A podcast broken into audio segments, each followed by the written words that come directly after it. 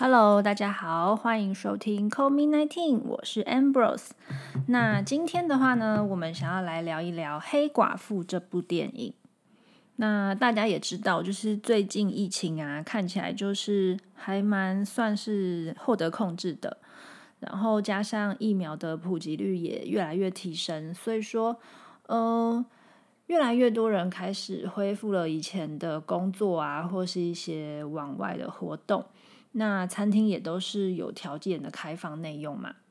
所以呢，呃，之前上映的《黑寡妇》这部电影，其实我真的是蛮期待这部电影的，所以呢，我就去电影院看了。那今天的录音主题的话呢，我们会提到有关于绝育手术，还有呢费洛蒙锁。那最后呢，会提一下有关于女性主义的这个部分。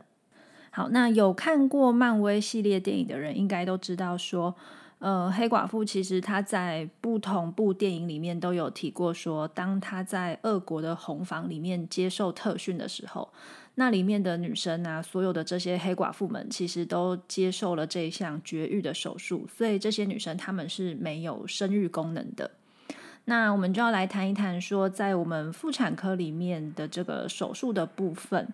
那所谓绝育手术，其实意思就是不能生小孩嘛，所以。嗯，我们先讲一下电影里面好了。电影里面黑寡妇是说她受接受了这个手术，那但是呃前前面的几集她都没有特别的去详细描述这个部分。那但是在黑寡妇黑寡妇这部电影里面呢，当她们姐妹俩救出那个以前的爸爸之后，我他们就开了那个直升机逃跑嘛。那在这个飞机上面的时候呢，因为那个爸爸就是 他有点搞笑，就是他因为讲了一大堆很烦的事情，那姐妹俩就希望他赶快闭嘴，然后那个妹妹就开始讲说，哦，他以前在红房的时候接受绝育手术多么的可怕，就是他看着器械伸进去他身体里面，然后把里面的器官扯出来，然后呢，这个时候那个爸爸就觉得，Oh my god，天啊，听不下去，呃，闭嘴这样子。那当演到这一段的时候，我还记得那时候电影里面的人，其实在电影院里面的人，其实也发出了一些类似这种声音，就是可能就是这种叙述手术的过程，其实都会让大部分的民众是觉得有一点点不太想听下去的，因为有点血腥，有点恶心这样子。那但是我们还是以一个医学的角度来去看一下，说，诶，到底呃为什么要做这些手术呢？那以及做这些手术有什么方法呢？真的有像电影讲的这么可怕吗？好，那我们首先先讲一下做手术的这个部分，哈。那我们先来讲一下，在女生的女性的生殖器官里面最重要的三个部分，就是子宫、输卵管还有卵巢。那如果说你纯粹就是在生小孩这件事情上面考量，你不要有生小孩这件事情的话，那你要做的事情就是把子宫拿掉嘛，因为子宫就是受精卵着床跟胎儿生长的地方啊，所以说，呃，这个部分就是很单纯的拿掉子宫，其实你就不能生小孩了。好，那。呃，事实上，我们在医院的场景之中，我们很少看到有人真的纯粹是因为不想生小孩就跑来拿子宫，多半都是因为他有一些疾病的因素，比如说他有一些子宫肌瘤很严重，子宫肌腺症非常严重，甚至影响到他每一次月经来，他都会贫血，都会昏倒，然后痛不欲生，用药物都无法控制这样子。那他又没有生育的考量，那像这样子的族群，可能就会考虑直接做一个子宫切除。那还有另外一个部分哈，就是也蛮常遇到的，是一些呃相对来说比较可能智能障碍，或者是说呃身心障碍这样子的小女孩。那多半来讲，这些孩童呢，他们可能是在一些特殊学校上学，那他们是一个比较弱势的族群，所以说呢，这些孩子的父母。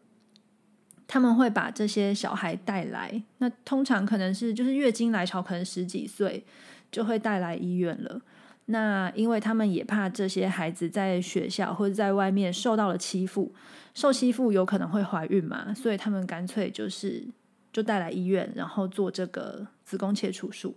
其实说真的，看到这些案例，看到这些孩子，心里是会觉得蛮呃于心不忍的，因为。其实这些小孩他们根本就是不知道发生什么事情，不知道为什么会来这边，然后也不知道接下来他要面对的是什么。所以你看着他们眼神那种很清澈，但是又同时带有一种困惑跟一点害怕的那种眼神。其实我觉得这个部分是真的会让人觉得说，哎，心里面真的觉得蛮心疼的。那但是，呃，这个部分确实是社会上一个很现实的问题。在我以前在大医院的时候，我确实就是也遇过好几个 case，就是个位数个 case。那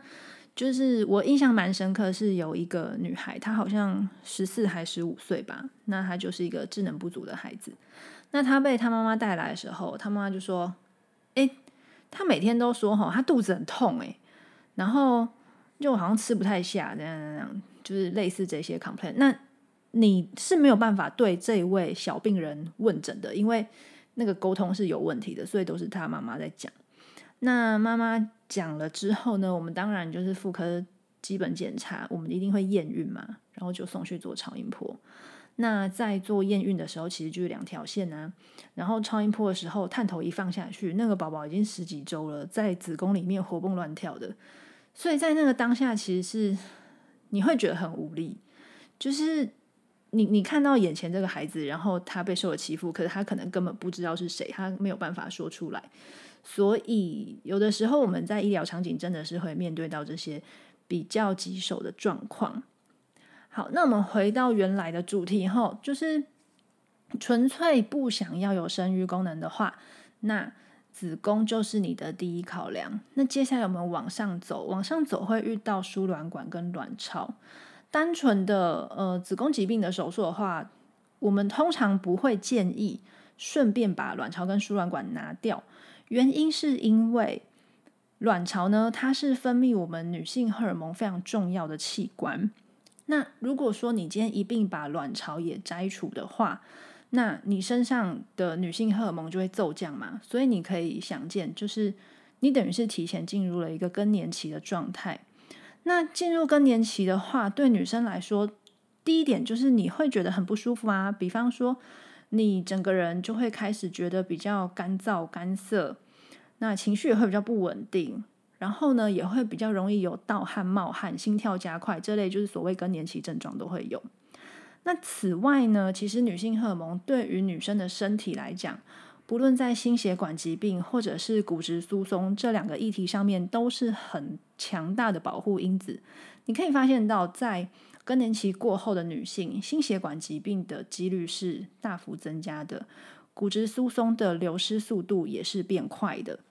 所以说，这些部分啊，都是如果你有做这个摘除卵巢的手术的话，你必须要去考量到的。有一些病患，他们如果因为呃一些疾病的原因，他们做了一些呃就切除的手术的话，他们很有可能会需要一些荷尔蒙补充的治疗。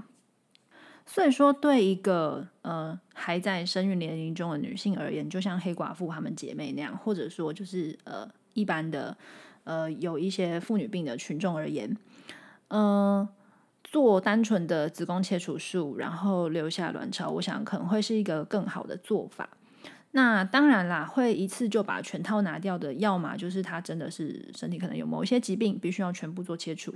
那另外的话，就是像是寻求变性的案例，也是会直接全部拿掉的。好，那再来的话呢，我们讲一下开刀的方式。呃，比较传统的话，当然就是所谓开肚子嘛，就是我们在肚皮上面会画一个伤口，然后进去，然后做手术。做完之后呢，再把这些伤口跟肚皮给缝起来。那当然，这就是所谓的，就是传统的，就是剖腹的手术。那当然，随着医疗科技的发展，那民众也会对于伤口的美观度有所要求，那也会希望复原的时间可以越短越好，住院天数缩短。这些部分来讲，所以现在呃发展中的主流像是腹腔镜的手术，甚至是达文西的手术，也都行之有年。那我们先来讲一下腹腔镜后，腹腔镜的话呢，它的做法大概就是它会在你的肚皮上面打三到四个洞，那其中一个是藏在肚脐里面的。那我们借由打这些洞的话呢，我们把内视镜的探头放进去，它就是我们的一个我们的眼睛在腹腔里面这样。那在这样子的视野之下呢，我们把器械伸进去，就借由肚皮上那三个洞把器械伸进去，然后灌入二氧化碳的气体，所以我们在肚皮里面就会产生一个空腔。那在这样子的 space 里面的话呢，就去进行这个器械的操作。所以它的好处是什么？就是呢，它的伤口是很小的，因为就只有打洞的那几个伤口，这些洞的伤口大概一公分上下。那在这个 space 里面做好我们的切除跟缝合之后呢，就可以从肚脐的这个孔洞把这些气管拉出来，或者是从阴道这个自然孔洞把这些气管从下面拖出来。这个两个方法都是有人在做的。那再来，我们讲一下达文西手术。达文西手术的话呢，它是需要一个就是机器的机器手臂去操作。那它在我们肚皮上也是会开几个洞，然后呢接上这个达文西的机械手臂。那医生呢是坐在这个手术室的一角，有点像是在玩那种电动玩具的感觉，就是坐在那个上面，然后手直接是操作那个旁边一个巨大机器的机器械这样子。那你手在操作这些，不论是剪刀啊、needle holder 啊这些转针的同时，你手怎么动？肚皮里面的那个机器手臂就是怎么动，所以它当然这个手术来讲的话，它的费用是更高的。像以一个传统刀来讲，你需要负担的大概就只有呃住院的费用嘛，那医疗的部分负担，然后看你有没有什么自费的项目，大概就这样子而已。那腹腔镜的话，你就会有一些，比如说镜头啊、打洞的耗材啊，然后伸进去的那些呃机械器械耗材的部分。那那个我记得以前我们收费下来大概会到就是数万这样子，就看你买的东西多寡。那但是如果你是去开达文西手术的话，基本上就是二三十万是跑不掉的。那个机器光是它操作，它就是需要一笔开机费。那更不用说它专属的每一只把手，还有他们自己专用的各种耗材。好，那我们刚刚讲的都是从肚皮上面去 approach 到我们手术的 field 的方式。那还有另外一种方法，就是我们从下面开。阴道本身来说就是一个天然的孔洞嘛。所以说，从阴道伸进去去做手术，然后把这些器官拿出来，这个也是妇产科从古到今行之有年的一个手术方法。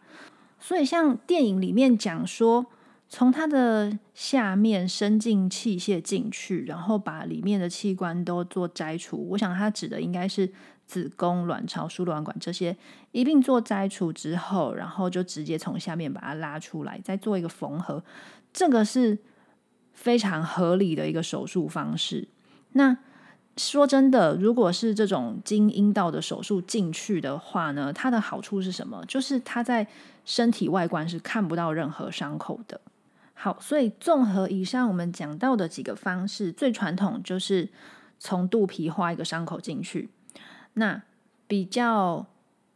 不要做这么大伤口的话，选择有腹腔镜手术。达文西手术，那甚至是从下面经过阴道去 approach 的这个手术方式，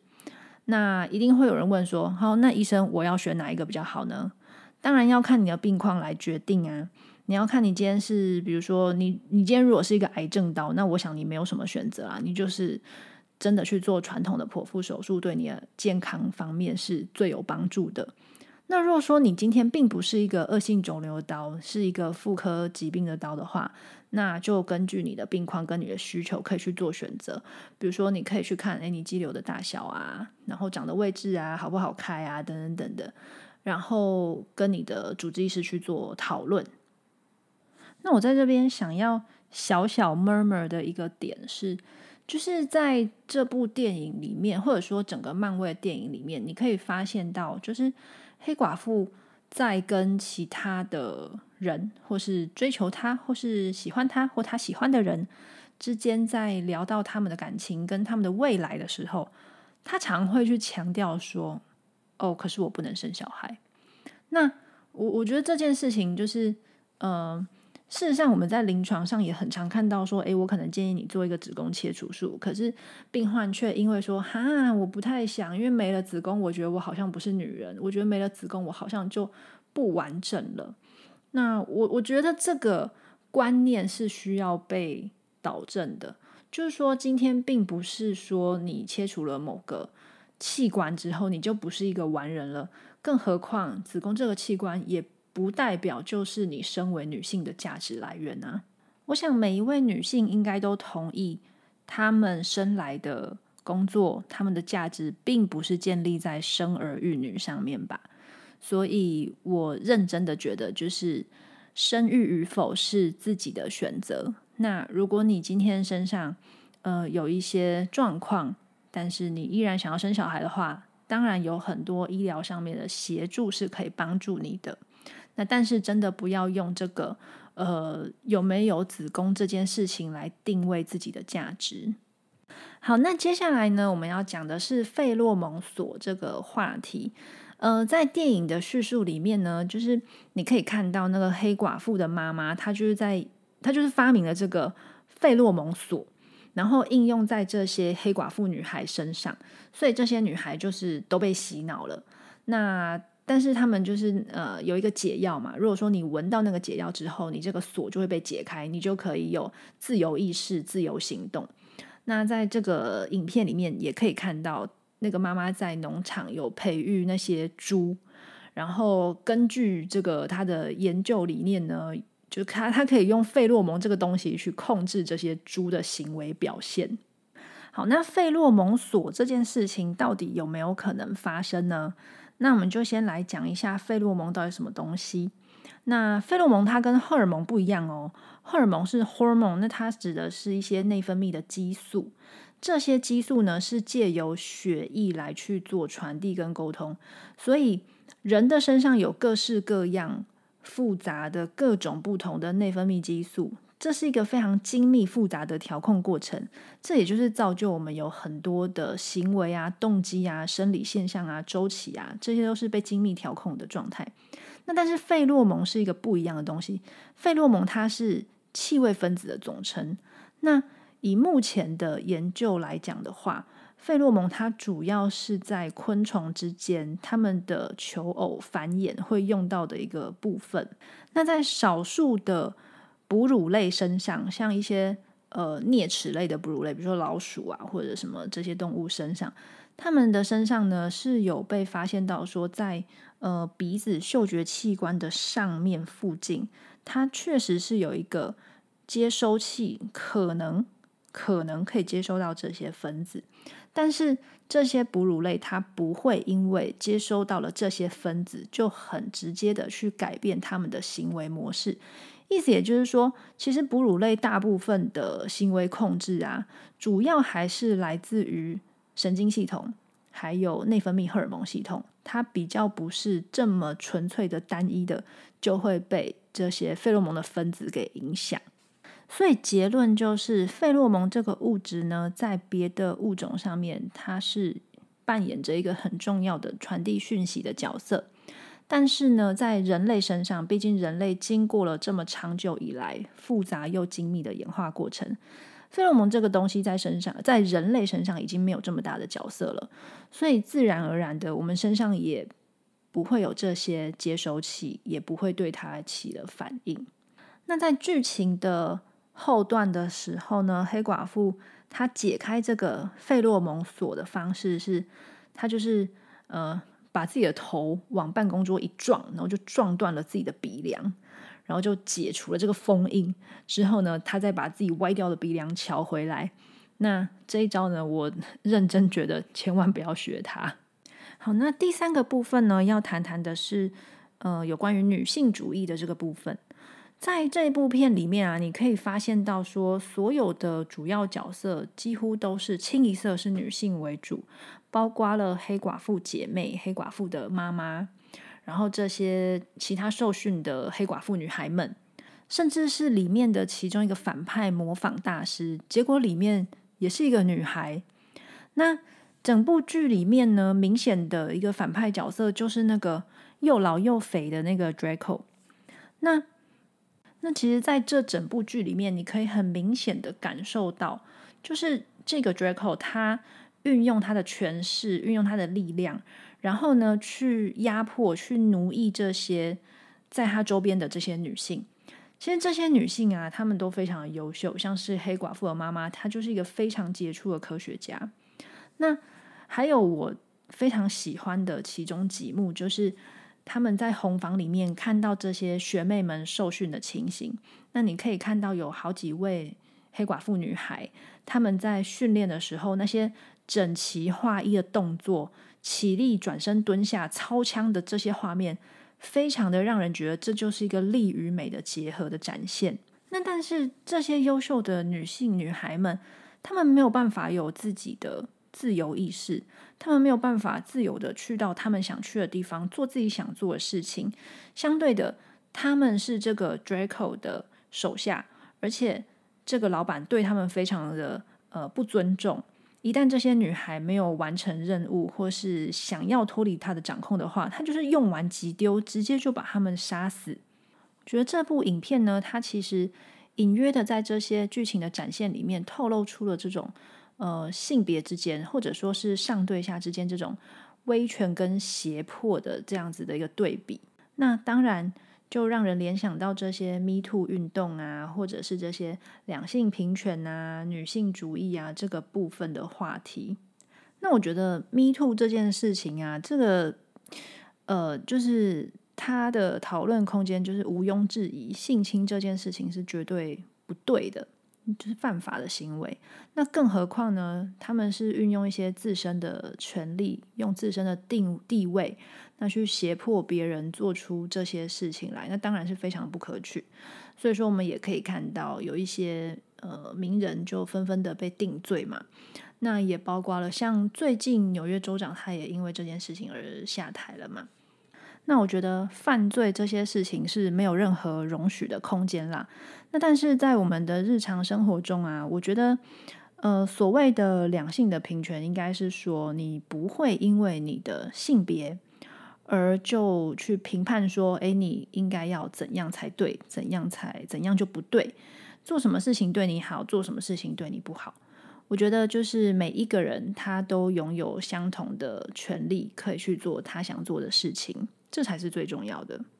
那在这部电影的后面呢，我们也可以看到黑寡妇姐妹俩呢，她们就是解救了这个模仿大师。那模仿大师呢，她其实就是 Draco 的女儿。